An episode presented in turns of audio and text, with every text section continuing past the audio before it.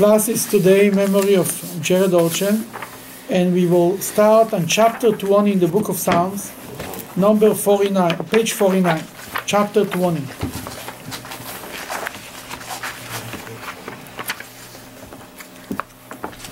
Then there is an interesting question in the Medrash. Why was chapter this was this chapter was chosen as chapter 20? Then the Medrash says that the first 19 chapters are basically 18 because chapter 1 if you remember mm-hmm. it was like chapter 1 and 2 is really like one chapter. 18 chapters remind us of what? The Amida 18 blessings. Really there is in the Amida 19 blessings. Right. Then you can even if you say you go with 19 chapters it's corresponding to 19 blessings the chapter 2 and after they finish the Amida we turn to God we say You may my word of my mouth and my um, meditation, meditation of my heart be recep- uh, accepted in front, before you. This same line is said in the end of chapter 20, kind of. Then, uh, then therefore, this was chosen as, cha- as the chapter in chapter 20 like the end of the Amida, so to speak. So, so when David com- compiled this, he was thinking he was creating that structure. Could be, yeah, could be. I don't know. I cannot promise you, but could be. This chapter is a very important chapter. We're in chapter 20. Chapter 20, every time when somebody is under distress, distress he says chapter 20. 20, 22, and 69 are the chapters to say when you're praying for somebody or for something for yourself. As it says in the note in the bottom here, prayer on behalf of a loved one whom you are unable to help. In every time when Jewish people come together to pray for something serious, do chapter 20 and because you you'll see right in the beginning how why. Please read it. For the leader, a psalm by David. May God answer. Okay, before we start, sometimes it's written Mizmor le David. Sometimes it's written le David Mizmor. Sometimes it's a is a psalm by David. Sometimes is David is making is uh, saying a psalm. How it's translated. Um, and where is it? And There is sometimes the David Mizmor, Hashem or somewhere There is quite a few. Um, that goes, the word Mizmor comes later. Then the Medrash says, oh, for example, in page 61, by David a psalm. Mm-hmm. Really, Mizmor means like a song. When you say, when is when we when is when David said Mizmor, the word psalm before his name, when he say the name before his name, whenever David did a uh, uh, from God came, he had, he had a higher, the Spirit rested on them, the Holy Spirit rested on them, then was Mizmor David. Then God, then God gave this, he, he right away started to sing, to say a psalm. A psalm for David, the psalm came first. The song came before him. Whenever David wanted to get the, to, to praise God, to say a song, but he did not have the Spirit of God, he said that David, Mizmor, David wants to praise God, and he's like asking from God, he should give him the Spirit of God, he should be able to, to get, to, to say it. He wanted the, he wanted the Holy Spirit to rest upon him. He begged God, so to speak, that the Holy Spirit should come upon him. Okay, number two, may God... May God answer you in a day of suffering. May the name of God of Yaakov raise you up high. Because of this line, may God answer you in the day of suffering. That's why we said every time we suffer from something. Every time the, in Hebrew the word is tzara, tzores, right? Tzores, everybody knows the word tzores.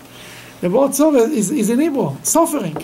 That's what the word tzore means. Then, when every time when he has we pray to God. That's why it's he's talking. That's why this chapter became a chapter about that. Who used the word tzara the first time? Numbers? Uh, Before that? Jacob? Jacob. Yeah, the God who answered me on the days of my suffering. It's in this parasha, Because uh, the Medrash makes that comparison. Go ahead. May he send your aid from the sanctuary and support you from Zion. May he remember all your flour offerings and accept the fat of your burnt offerings, Selah. Mm-hmm. May he give you to you according to your heart and fulfill all your musings. Just out of curiosity, I mean, what, what sacrifices was David doing at this time? David was praying really for the future, not for himself. Then he, many prayers he said it for the future when there will be a temple. Many, it's not the only one. Then it's not a And could be what was during David's time? Was a temple somewhere? In Nov? In Givon? Shiloh was destroyed much before Oh, David okay. came around. It was in Nov or in Givon. There was something. I don't think there was a the ark. The ark was not there, but it was a, cer- certain level, a certain type of a temple. It's written that for 57 years after the destruction of Shiloh, before the te- they built the temple, there was it was temple. Exactly when, where, it's not clear, but it could be there was a temple at the time. Then it's not such a surprising thing that they that they offered sacrifices. I'm just running it from our book where we pray in Mm-hmm. the morning. Does it say, may God answer you on the day of distress? Does it say that word? Yes, distress. It's a matter of translation, distress and suffering. I think suffering is the more correct word. Sorrows is suffering. Always when you translate something, always be different translations. That's what you lose when you don't know speak Hebrew, my friend. Yeah, Go well, ahead. Yeah. We will joyously sing in your salvation and raise our flags in the name of our God. May God fulfill all of your requests. Okay, here is an important thing. We'll, jo- we'll joyously uh, sing in the day of uh, when you in your salvation. Is when God helps us, we forget to thank, we forget to to re- celebrate, to recognize that He helped us. That's what the Torah is saying here. That's what King David is saying here. Now I know that God saves his anointed. He will answer him from his holy heavens with the mighty acts of his rescuing right hand. Who is the anointed? The anointed really could be every Jew. Al tigu b'mshichoi, do not touch my anointed one. The mm-hmm. Talmud puts it as little, little children, Jewish little children. That every Jew could be an anointed one. It talks about really everyone. Obviously, in general, the anointed one means the king. The king was anointed with a, with a special oil. That was a sign. That's how they crowned him as a king. That was the crowning for a king. That's uh, Mashiach is. Moshiach, that's why the word Moshiach means anointed one. The ultimate anointed one will be the Moshiach. Moshiach is not a name of a person. Moshiach means the anointed one, the one who will be anointed as a king. Go ahead. These trust in chariots and these trust in horses. But we will call the name of God our God. Okay, here is an important thing. We say they trust in chariot, they trust in physical thing. We trust in the name of God. The problem, it's not we do not need chariots. We do not need an army. But we shouldn't have the trust in the army. Trust we should have in God. We need something physical. We need a vessel to do our physical needs. We need. We go to the doctor, but we don't trust the doctor. We trust Hashem. The doctor is a is a messenger to bring God's blessing.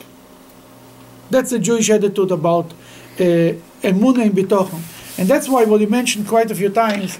On the dollar, it's written "We God in God we trust." It's not written "In God we believe."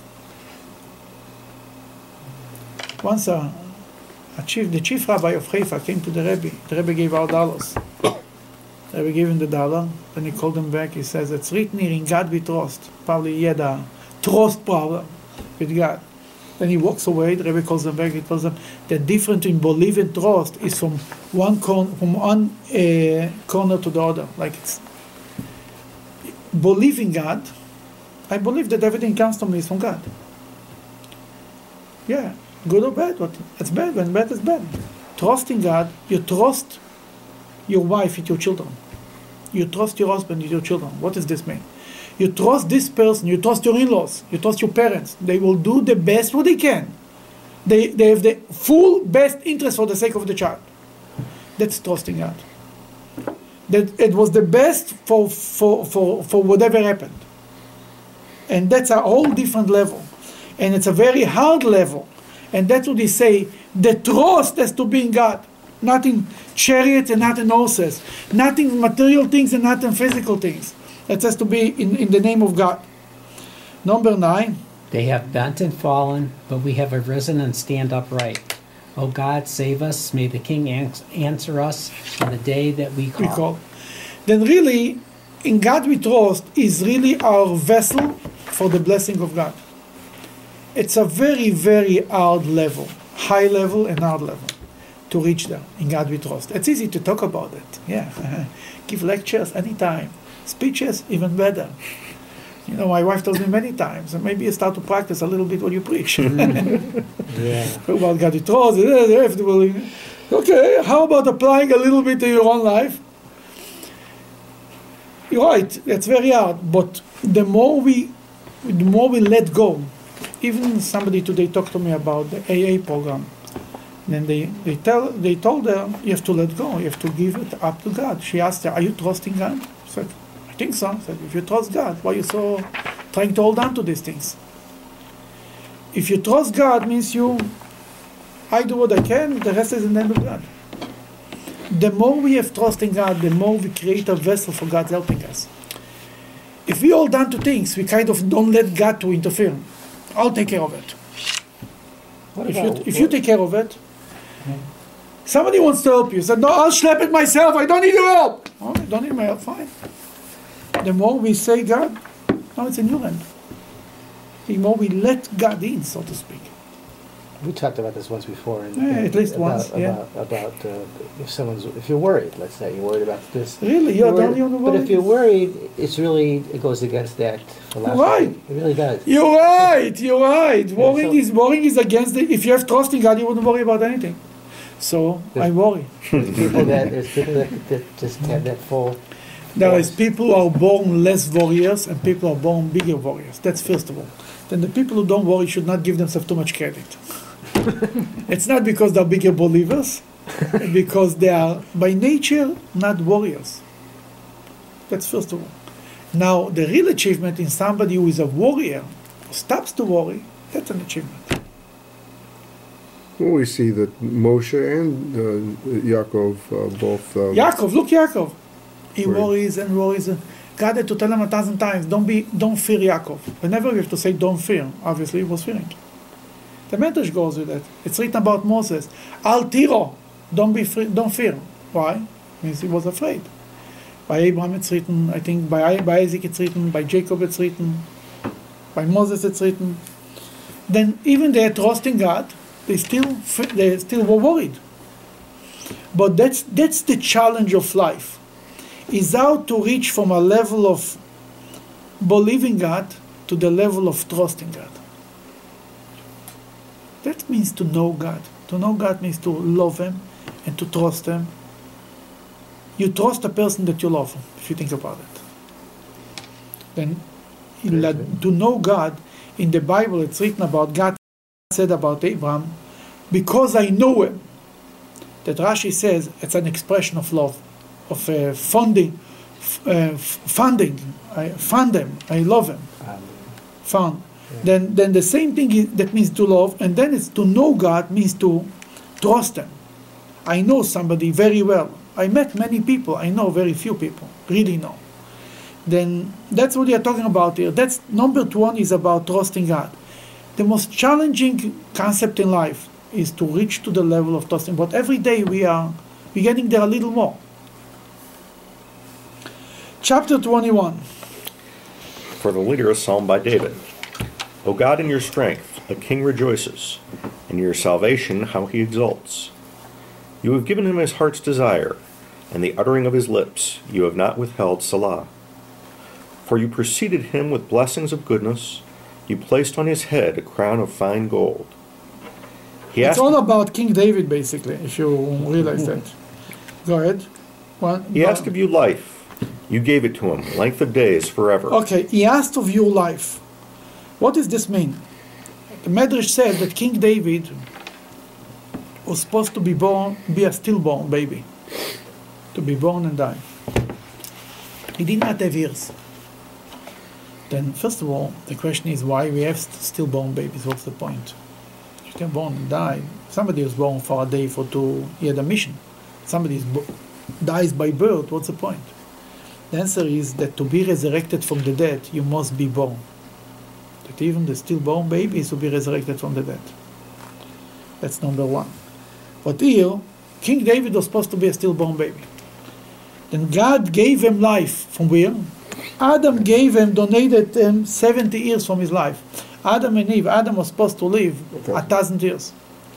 And he lived only 930. 70 years of his life he gave King David. Interesting enough, how many stories we know about Adam? Very little.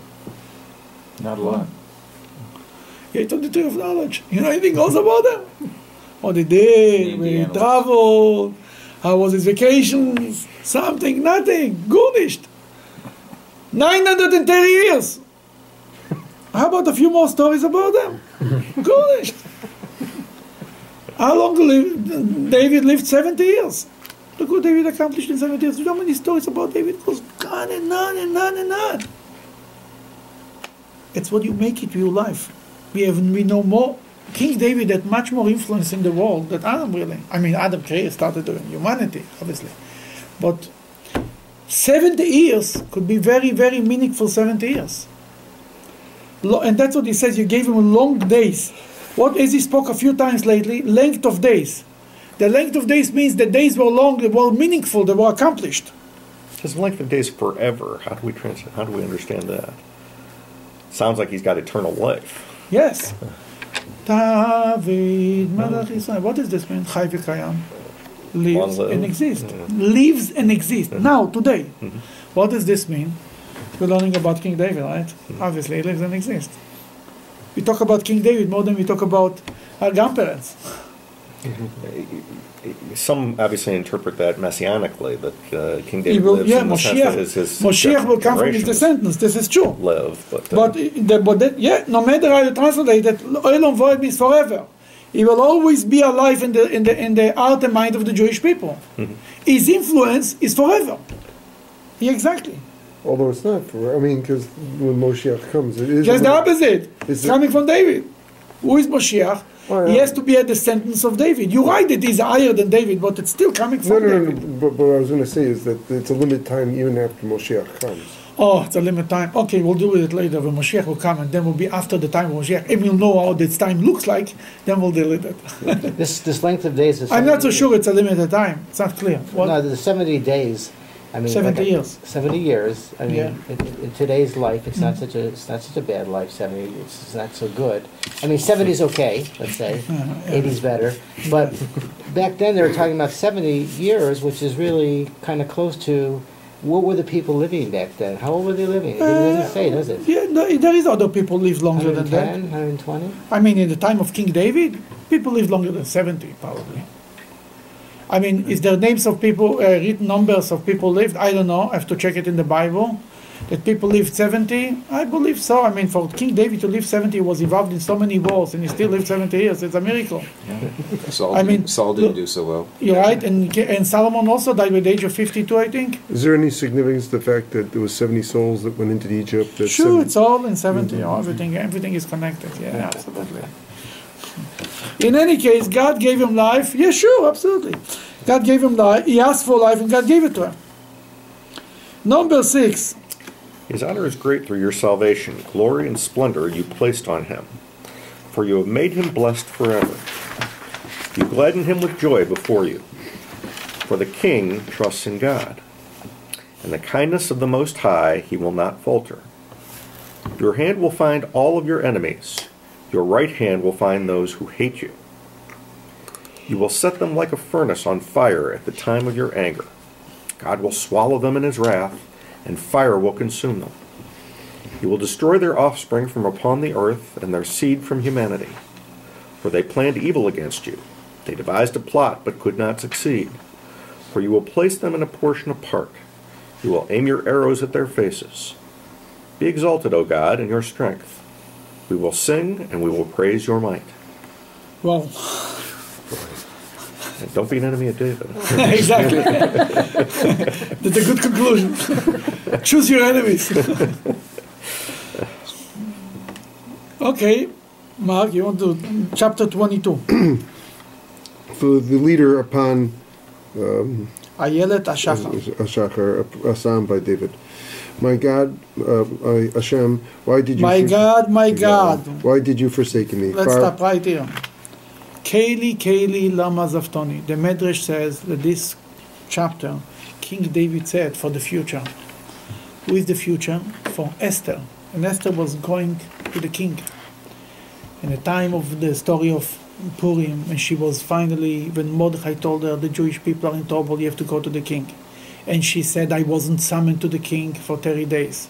And anybody shows up by the king without being summoned will be killed. And he told her, You have to go, you have to risk your life, you have to save the Jewish people. Whatever will be, will be. And she told them, Kasher, and she answered them a message, Kasher eh, avadati avati, as I'm lost, I'm lost, no matter what will happen, will be.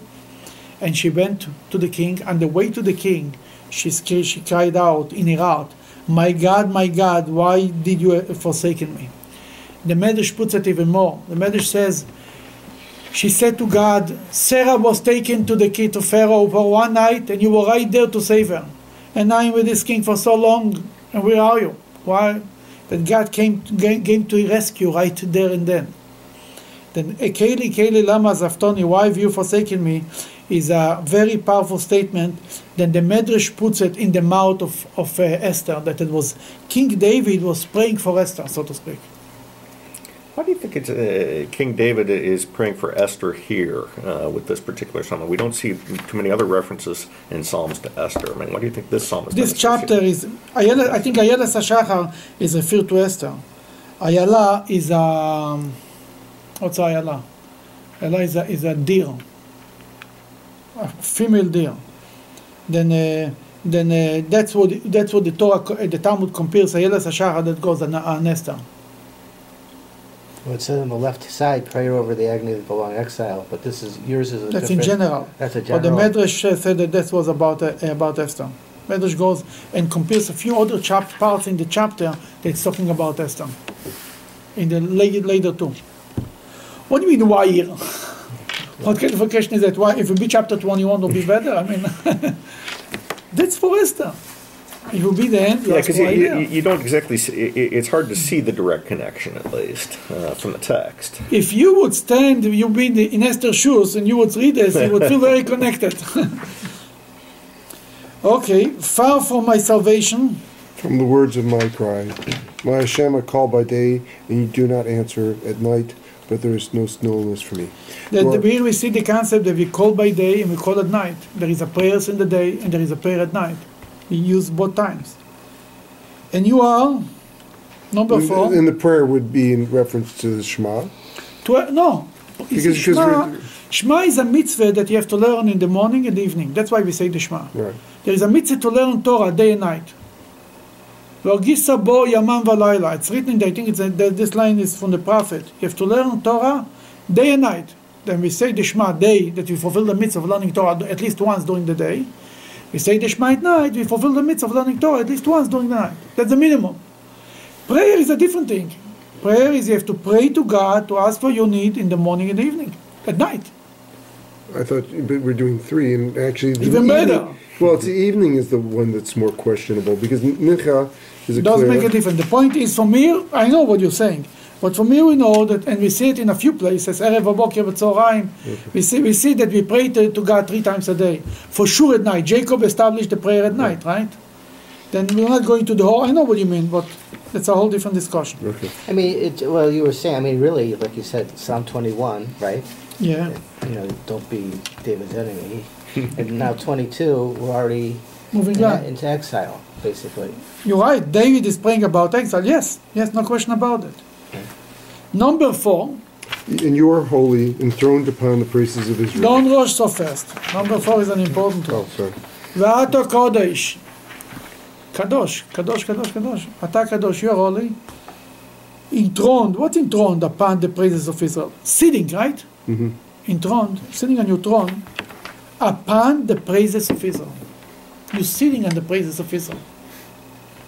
There is a story about the Baal Shem Tov. In his early years, he used to go around in towns and cities and he used to ask people, How are you? Just they should say, Baruch Hashem. Thank God. He used to kind of instigate them. They should say Baruch Hashem. Should praise God. How is business? Baruch Hashem good. How is this? Thank God it worked out. How's my health? Baruch Hashem. How's your health?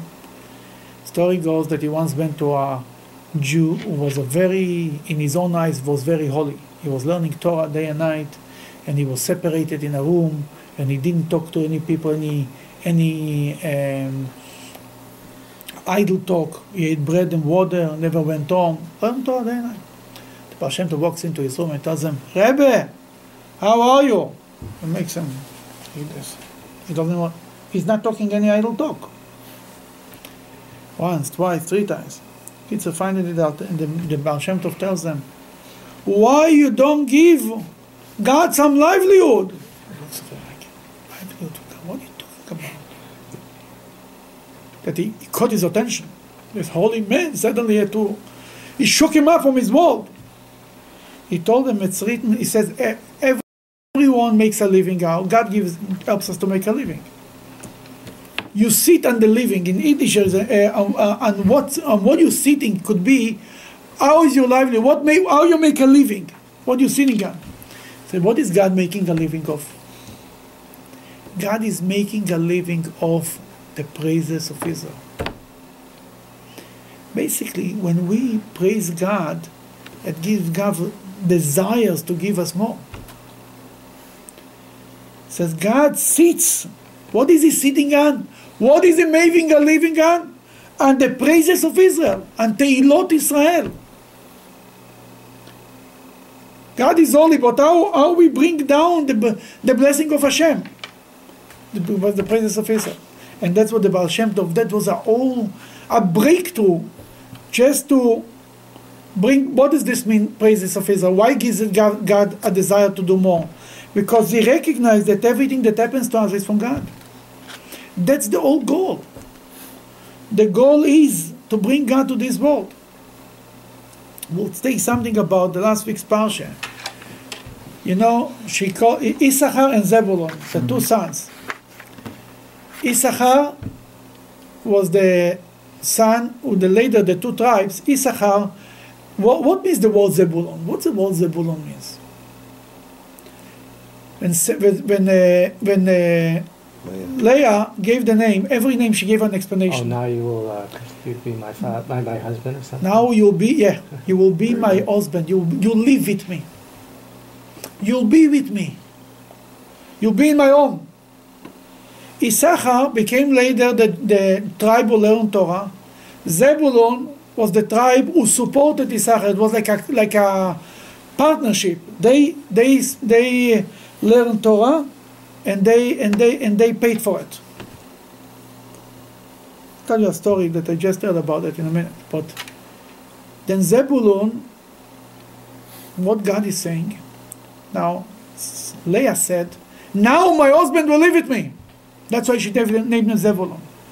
If the husband and God, and we are the wife, then with whom God is, with the, the, the Zebulus or with the Issachars?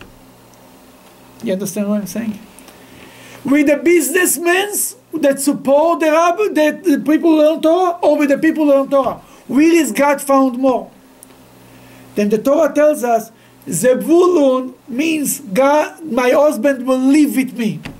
Means God is founded more by the businessmen than by the people who learn Torah. Why?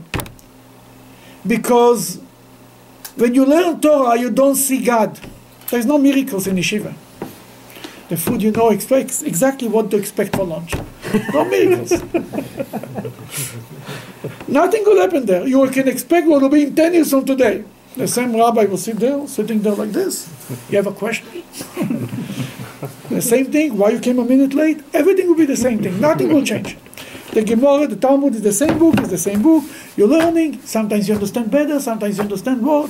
It's challenging. It will be challenging tomorrow, it'll be challenging next week. It's not going to come, whoa, whoa, whoa. It's not, it's not going to happen. In the, in, the, in, the phys- in the material world, in the business world, there is constantly miracles. You went, you met a guy, he connected you with you guy, you got a job. With guy, you found you found a customer, a business deal. Things constantly happen. To a point, that's why somebody who learns only Torah all his life, there is could be if he's not really accomplishing and teach, if he's not a teacher, he can get very frustrated because he doesn't see there's no action. You might know everything, but there is that in life a businessman sees the hands of God much more. Then who can praise God? Where is the praising of God going on? In the business world. When, when the Baal Shem Tov looked for people to praise God, he went to the market. He didn't go to the shul. Oh, thank God. Thank God. I learned another page of Gemara. Thank God. Except that, except that one rabbi. He tried to wake him up. exactly. But what I mean to say is the whole idea of of uh, praising God is only in the business space. That's why God is more with the, the Zebuluns than with the Issachars. God, where you see God, where is revealed God, and that's why. What does this mean? The whole job of us is to go around and recognize God. When I say a blessing over a cup, a cup of water before I drink it, what I basically say, I say that this cup of water belongs to God, as we're going to learn soon, and and it's and it's all about and it's about it's, it's about recognizing that God, that God created the water. God is the boss here. Now, when I when I when I have a good business deal, I say, "Thank God," and I take give I take from this money a little bit as we by Jewish law and give ten percent for charity. I'm recognizing God in my life. That it gives God more a desire to give me more blessings. That's what it's all about. I'll tell you an amazing story that I heard the other day. It was a famous rabbi in Krakow. He was called a name he named after his book Megale Amukot. Megale Amukot means the, the one who reveals the, the secrets, the hidden secrets, the deep secrets. There was a story. One day he got up and he announced that he's leaving the city for another. He's leaving. He's not. He used to be the rabbi of the city. Everybody loved him. Was a great, great, famous rabbi. He's leaving. The, the community was shocked. But who is going to argue with him? He's leaving. He's leaving. What are going to do? They were very upset and this. I couldn't understand why he's leaving. One day, two people came to the rabbi for a din Torah, for a, for a dispute, you know. As long as he's a rabbi, he has to take the dispute. He cannot say, oh, I'm retired already, look for another rabbi. As long as he's here, he's in trouble. What's the dispute? Was a Jew learn Torah all day, but to make a living, he has to have a little bakery. He used to wake up early in the morning, 4 o'clock in the morning, bake his cookies and cakes and bread, and go to the market, sell it. And night, when he's enough for the day, he used to go back to the shul and learn Torah all day. That was his life. One day passed by a businessman. He said, You, Yaakov, you're sitting here and you're wasting your time. I'm baking and standing in, this, in the market in the freezing cold and arguing with, with, with people who are coming. You do so give it, that's, a, that's a, a dollar. What is this for a business for you? How much money you make here? 10 ruble. I'll give you the money. Go to yeshiva and finish. That's the deal of Issachar and Zvulun, right? A month later, he passes by by the store, by the market. He sees him standing, he's selling cookies. He says, hey, we made a deal. What, what are you doing here? He says, no, I don't want to do that. Well, you made a deal. You cannot break it. I, I get a share in your Torah. That was the deal. And I will pay on you. What, what do you mean you're breaking the deal like this and you don't even tell me? He went to the Rav. The Rav looks, he hears the other guy says, I made a deal. The guy broke the deal. Looks at the other guy and says, what you, what's going on? He told him, you know, when I, I felt that my prayer level, level of prayer went down. When I used to be a baker, I used to pray to God that the cookies should come out good from the oven. I really cared. I prayed. And then I was standing in the market. I prayed God, God help me. I should have my, enough customers quick and I should be able to go to learn Torah. That my prayer, I felt a real connection with God. Since I, I didn't need anymore the physical need, I was getting my salary from you. My prayer, I lost my connection. It's like that story of the And the rabbi, the Megale Amukot, said, he's right. He's right. He has the right to take back. And then he said, if such two Jews live in Krakow, I I'm staying here. if there is a community with such people, I'm staying here. But it shows you prayer comes from a sense of need. Then when you when you are in need, when you are whatever you do, you feel that it could come out good, could- and you're dependent on it. You're praying for God. You're praying harder. You have a stronger connection. That's the power of prayer. This connection. That's what it's all about. There's uh, in one of the evening prayers, I forget which one, but it says, praise is a person who lives by the work of his hands. uh, You're right. Yes. Yes. Yes. Yes. Yes. Yes. Yeah. Which is yeah. the same thing. The same idea, absolutely. Now, but what it's here, first of all, this guy didn't look to make a living from somebody else. Somebody else came and offered them and said, I want you to learn Torah. And it's kosher and it's perfect and it's completely okay. If the other per- if you didn't plan to make a living on your Torah, you learn Torah for the sake of learning Torah, and somebody else wants to support you, that's okay. If you do learn the Torah for the sake of making a living from it, that could be an issue. That's all discussion in itself. But but you but here he didn't want it because he felt he lost the connection.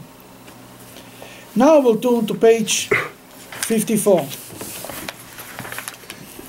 In your, in you our father trusted. They trusted you and you delivered them. To you they cried and they were saved. You they trusted and they were not shamed. Very important two line. "Lecha botcho aveiseinu." Our Father trusted in you, and and you delivered. They found salvation in you, and they cried out to you, and they, and they were saved by you. Okay, now comes number seven.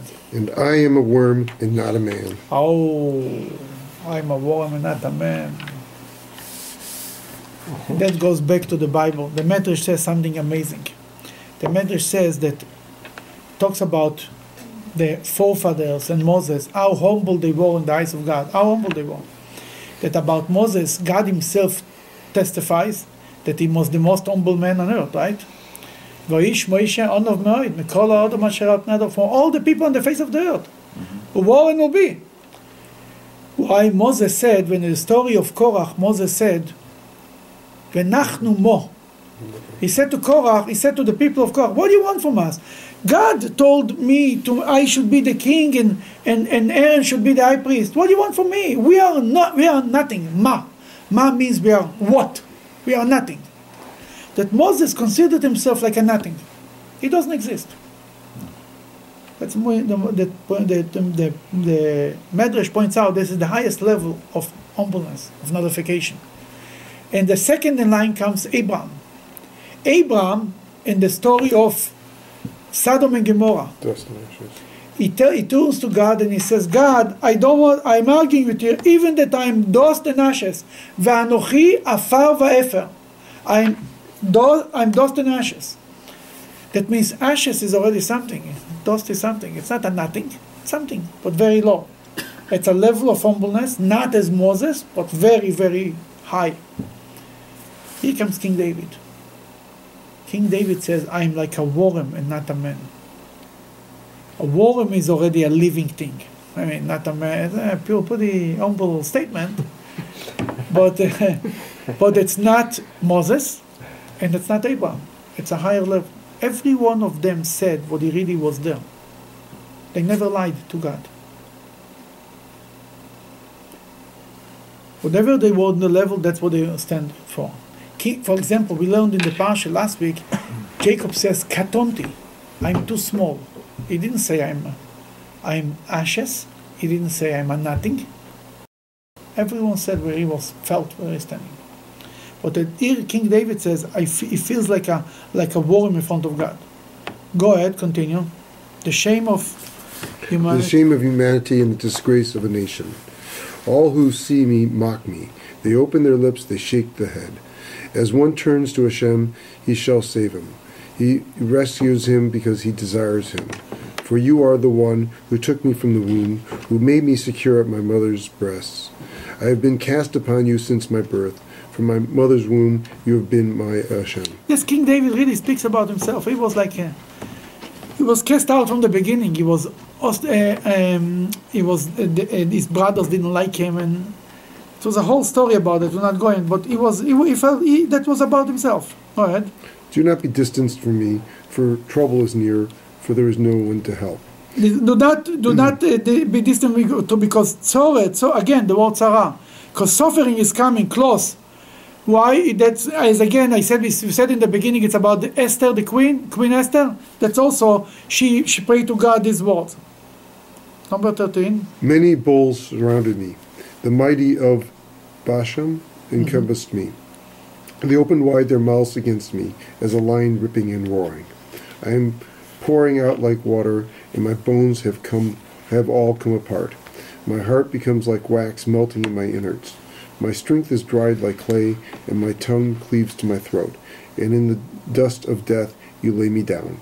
For dogs have surrounded me, a group of evil doers encircled me, like a lion in my yeah, hands and feet.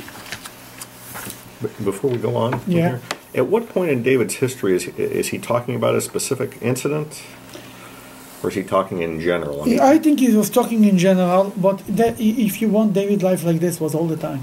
Every few years was another crisis. every one of these animals is obviously an enemy of his. Yeah, absolutely. I mean, from the beginning, he was ostracized by his family. They thought he's a mamzer. They thought he's a non-kosher, not legitimate child. It was a whole story.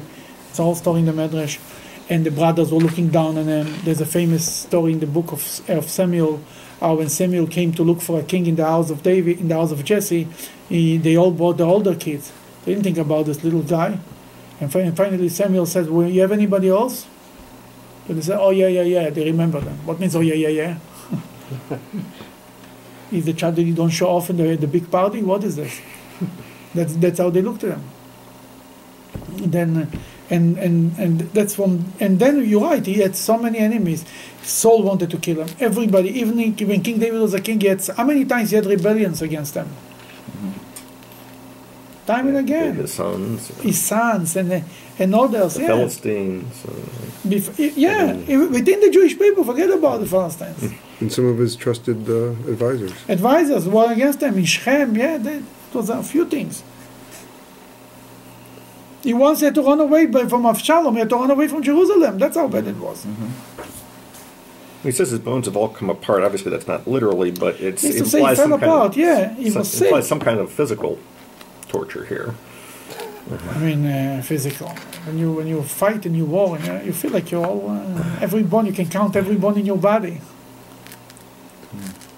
I count all my bones. They gloat There you go. and look at me.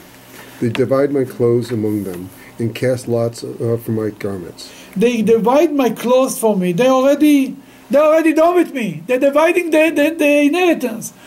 The, the Medrash puts it also on Esther that everybody was saying all your servants was a maid servant said, Oh, she's going to be the now she's going to the king, they'll kill her, I'll get this, you'll get this, you everybody already divided. They're already done with you with you. They're, they're describing they're describing the person like he's dead already. They're counting the day after. That's how bad it was. With King David and with Esther. And you, Hashem, do not be distant. My strength, hurry to my aid. Save my life from the sword, my soul from the hands of dogs. Save me from a lion's mouth and from the horns of wild oxen. Uh, Answer me. I will relate your name to my brethren. Amidst the congregation, I will praise you. Those I will praise you. I, will, I promise you that I will tell the miracles to everybody. That's what King David is saying here. Go ahead. Those who fear Hashem praise him. All the seeds of Yaakov honor him, and stand in his awe all the seeds of Israel. For he did not scorn nor despise the cries of the poor, and did not hide his face from him. And when he cried to him, he heard. Because of you is my praise in the great congregation. I will fill my uh, vows before those that fear him. I will feel, fulfill my vows. We always we are promising God that we will do things when you are in distress. We promise God, God will do this, will do this, will do this, and then when we when things are taken care of, we forget very quickly. Even it's written about Jacob that a big part of his sorrows came because when he on the way there he said, "If God will help me, I'll come back and I will make this house a house of God and a monument." And on the way back, he he took his time, and because of this, all the sorrows came. Finally, God told them, "Go already to Beit El, Beit El, go and do already what you promised," because he didn't promise. Then here we see also, you know, there's a famous. I think I mentioned it. The, the, a guy who get his foot stuck in the railroad, and and he's the boat, the train is coming, and he said, "God, God, God, God, God, help me." Say, I'll do everything well. And then pulls out his foot, and the train passes by. And says, "God, thank you, but no thanks. I took care of it myself." That's how it's a joke, but that's how we all behave. when we are in distress, we say, God help me, help me. Then said, oh, I did it, I told him this, he did this. I'm a chochem. That's the problem. Not to forget to pay off the the the the, the uh, uh, promises to God. Go ahead, we are number uh, 28, 27. The poor will eat and be satisfied. Those that seek him will praise Hashem. Your hearts live forever. All the ends of the earth will remember and they will return to Hashem, and all the families of the nations will bow before you. For sovereignty belongs to Hashem, and he rules the nations. They eat- Sovereignty belongs to Hashem, but how it's belonging to Hashem if He will not do it? He needs us to accept His sovereignty. That's what it's all about, to recognize God in the world. Go ahead. They eat and they bow, all the fat ones of the earth. Though they kneel before him, all who descend in dust, no soul of them is revived. The seed who serves him will tell of Hashem. to the generation. They will come and relate his righteousness, that which he has done to a newborn people. Newborn people could be the Jewish people. Question here. This psalm is used by many, but in- in particular, uh, there's a passage in, in one of the Midrashim, uh, Pesika Rabasi, that talks about uh, the Messiah ben Joseph, and it relies very heavily on Psalm 22. Really? Uh, that he's a figure that's going to die, he's going to suffer on behalf of the mm-hmm. Jewish people. Mm-hmm, mm-hmm, what have you. Cite, cite Psalm 22 at length. I was wondering if you could comment about that. I mean, Moshiach ben Yosef is a concept in Judaism, even that Maimonides does not bring it. Maimonides speaks only, Maimonides is a book of Jewish law, and he like lays down the law. No, there is, in, Jude, in, in, in the world of the Torah, there is many opinions, but then comes the code of Jewish law and puts it down. And the Maimonides, when he writes code of Jewish law about the laws of Moshiach, he does not mention a Moshiach ben Yosef. Moshiach from, from the of Joseph. But in the Talmud and the Midrashim and the Zohar, that's all over. That before the, the Moshiach, a descendants of David will come, will be a Moshiach, descendants of Joseph, and he will be a king and he will be killed, and then will come Moshiach ben David, Moshiach the son of David. No, what should I tell you? Well, first of all, why do you think Maimonides uh, says there will be no Mashiach? Because no, Maimonides doesn't say it will not be. Maimonides, what Maimonides says, it's not a must. Could be, will be, but it's not a must. It could be without it. It could be without it also. Without a Mashiach from David, will never be. That's the ultimate. Without a Mashiach ben Yosef, could be, will be, could be, will not. It's up to, to God's decision if you want. Depends on the Jewish people, depends on the depends on many things. Or, he- for example, Maimonides it's not going to be big miracles. Even, I mean, the biggest miracle is peace. we need a bigger miracle than peace. People will get along. Really? Which world is he living? I mean, th- that's the biggest miracle. But he says he means to say it will not be altering of nature, so to speak. It will not be. Uh, he says when the it's written then the, the words in, in Isaiah that the lion and the Lamb. and the lamb will sit together. Says it's not literal. That's what Maimonides says. Maimonides does mean it will not be miracles. He says it's not a must. You understand? It could be Moshiach will come without miracles, at least at the beginning. What I mean to say is the same thing with Moshiach from, from Yosef's tribe, from Ben Yosef. It does. It's not a must. Doesn't mean it will not be. What it, Maimonides says it could happen without it. That's what Maimonides' opinion. And therefore, we are not. I don't know much about Moshiach ben Yosef. Maybe you'll research it and bring us next week the He was such a great- picture of him. He was such a great person. Who? Yosef was such a great person that he almost deserves to be in, in what you're talking about. He was Moshiach, so what, what high. is there? Joseph and, da- and David, what's really there? What's really behind it? Joseph and Judah. Mm-hmm. The real argument. Who will take over? Who is the continuation of Jacob? Joseph was, Joseph said, although why they hated him? We're going to learn from the Parshas, next week's Parsha. They hated Joseph because he said, I'm the king, and you should bow down to me. Because he felt, not because he wants to be a king, he felt he's the continuation. He was the firstborn son of Rachel. That means that he is the firstborn son of Jacob. From Ra- the whole purpose of Jacob was to marry Rachel, and he's the firstborn son of, of Rachel. That, to a, to a sense, he's the first child. That's it. By, by, by, by the way, they were born another 11 children. That's not his fault. I mean, and he married Leah and Bilhah and Zilpah, and they got a whole entourage there. The goal of Jacob was Joseph. On the other hand, Judah was the leader of the other tribes. Then it's really a constant struggle throughout Jewish history between the kingdom of Judah, the kingdom of Joseph. The kingdom of the ten tribes was who was in, in control? The tribe of Ephraim, right? Ephraim is the son of Joseph. And it was the ten tribe and the kingdom of Judah. Constantly in a war, 300 years. Right after Solomon, they split it and split into kingdoms, and it was two tribes, two kingdoms. And they were exiled. They are gone. And we are looking for them, really, basically. What is Jeremiah going around and saying, Abein Yakir li Ephraim, my dear son Ephraim, every time when I remember him, my kishkes are turning over. Where is he? I will always love him. Always, arachem arachamenu. Arachamenu is an expression of love. I will always love him. Who is he talking about? The ten tribes. Then this struggle between And the prophet says in uh, then uh, God told the prophet I don't remember which prophet it was one of the Haftorahs we're going to it next week or a bit later. He says take up uh, two pieces of wood, write on one of them the name of Judah, one of them the name of Joseph, put them together. He says there will be a day that they will be united and Moshiach will come. That this is the tri- this is Moshiach of Joseph, Moshiach of David. It's a, at this struggle. If they will be united, we don't need two, two Moshiachs in essence. Another Haftorah where Joseph will be a flame. Uh, and again, you know, That's, yeah, that's he will be the cure for Esau. That's Yeah. a different story. and that's yeah. also one of the sources for Mashiach ben Yosef in that sense. Yeah, could be. Yeah, yeah, yeah, yeah. So we got a Mashiach ben David from Judah. And we got a Mashiach ben ben Yosef Yosef from, from from Ephraim Yosef, and Joseph. Ephraim and Joseph. Yes. Too many. So the northern and southern kingdom both have their heroes, basically. You're right. You're right. You're right. And and at that time, in the time of Jeremiah, King Yoshiao tried to bring everybody back together. Said enough of this fight. Let's get together. Let's be one. Whatever is the remnants of Ephraim, there were not left much of them. Mm-hmm. And actually, who is Ephraim? Ephraim was the ten tribes. They were idol worshippers. You know where they set up the idols? The temple. Where they set up the idols? Did you say Two where? golden calf. In the They set temple. up. Huh? In the temple. Uh, Which Shiloh- temple? No, Shiloh? no. Where- Huh? Bethel, right? In Bethel. Hmm. Where is Bethel? The place of whom?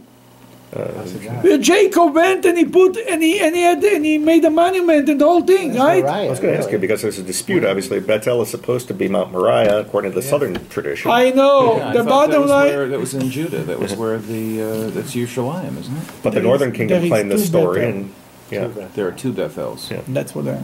Yeah, that's one of the explanations. The point is, the Bet El that the Torah is speaking, this is the same Bet El that they set up an idol.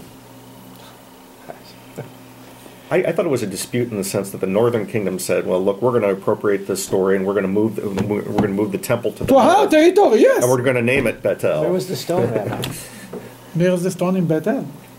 Was the stone still there? Oh, the stone. I, I didn't check. I didn't check it last week. I don't know. Where is the stone? The point is, Ephraim were idol worshippers. They had two idols, two golden calf he set up. Uh, what's the name of the king? Jeroboam. Jeroboam, Yeah. first king, and he encouraged everybody to go to worship there. For 300 years, nobody went to the temple, they were worshiping idols. It was terrible. And these children, and this, when they were exiled, the prophet Jeremiah says in the name of Hashem, My dear son Ephraim, who is he talking to? Who is Ephraim? People are going with long prayers and they pray all day. My dear son Ephraim, you're talking about idol worshippers, generations of generations of idol worshippers. And he calls them, My dear son Ephraim, come back, we love you. My, every time when I think about you, I cry, I miss you. About Ephraim. And that's the prayer we say on Rosh Hashanah Yom Kippur, we say it in the Amidah. In the repetition of the Amidah, we say it. This prayer, Rabbeinu Yaakov Ephraim, we say it in the Haftorah from Rosh Hashanah. Chapter 23. You'll catch one more chapter. A psalm by David. God is my shepherd, I shall not lack. In pleasant meadows he lays me down. Upon still waters he leads me. Hashem, oh, we went too far. Hashem roi lo yechsor. Psalm by David, God is my shepherd, I shall lack nothing. You hear what's going on here? This is not for funerals. Oh my God, this is such a bad thing. This is for living people. God is my shepherd, I shall lack nothing. What means God is my shepherd?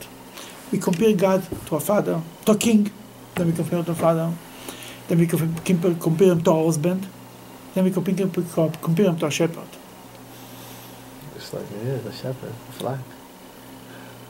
A king he gives you what you deserve, and maybe even nothing. he sent you I don't know where. A father loves you. A husband may be more attentive to you. Depends. Whether the father and the husband depends on how lucky you are. Um, then comes a shepherd. Shepherd, the, the flock, the cow, the little sheep, doesn't think. She doesn't have any agendas. Doesn't think how we're going to make food tomorrow. What are you going to eat tomorrow? What I'm cooking for supper? Oh, there's no such questions. The little sheep is completely dependent on the shepherd. Somebody told me the other day why people love dogs so much. Because dogs are completely dependent on the owners. That you, you create a bond with, with a dog, such a deep bond. I cannot speak from experience, but but I see how other people react. I can see that that is very very connected. God is my shepherd means spoke before about the God we trust. That's what you're talking about. God is my shepherd. I should lack nothing. Who lacks nothing? You when you think that God is your shepherd. God is your shepherd. What are you worried about? Shepherd, you can take me there, go there, there, there, there, there, whatever you say. I'm not worried at all. That's what he's saying. Hashem ro'i lo yachsar. And God is my roe, my shepherd. I will, I will lack nothing. And this is on Shabbos. It's written, you know, on Shabbat we don't have to be busy with our need. People come Shabbos to shul to pray to God for the for the business. Really, on Shabbat, you don't pray for your need, because on Shabbat you have to have this feeling from Hashem ro'i lo yachsar. I lack nothing. That's why we say it on Shabbat before before Kiddush. We say we say this chapter. So why did the song get turned into something that some? That came from different religions, my friend. Okay. You mean I shall not want? No, Or are you that you referring to fu- Valid funeral. Referring to this yeah. to the Psalm 23. Yeah, that everybody knows. whole. Yeah, Okay. Because it's translated frequently as "I shall not want."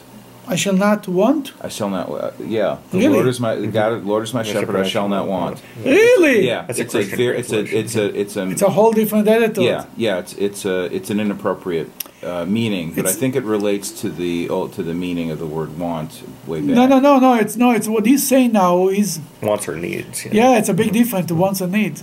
I lack But, nothing. yeah. No, I lack nothing. Doesn't mean I don't want. That's in the That means that I have everything. I lack nothing. If I don't want, means I'm so holy I don't want anything. But it doesn't mean that I have. Here we say I want everything and I like nothing. Because God will provide everything. Yeah, it's a different meaning. It's a but different but that's the common translation. That's interesting. This is a self-inflicted uh, uh, translation. I don't want, I'm holy, I don't want anything. God doesn't want you not to want. Want. And use it for the sake of God. We are not against people having things. As long as they do it for the sake of God. They can want everything. Not only bread and water. They can ask for everything. As long as they do it, they use it for the sake of God. That's okay. We are not against it. And therefore, that's a different. The old Christianity is more into should have nothing, you should not want anything. Judaism doesn't say it. Judaism says take the whole physical material world and utilize it for the good thing, for good things. Not refrain from it. God created the world. He wants we should do with it something. For who is created? The Medrash says there is a story. When this will finish, we'll learn number 23 next week.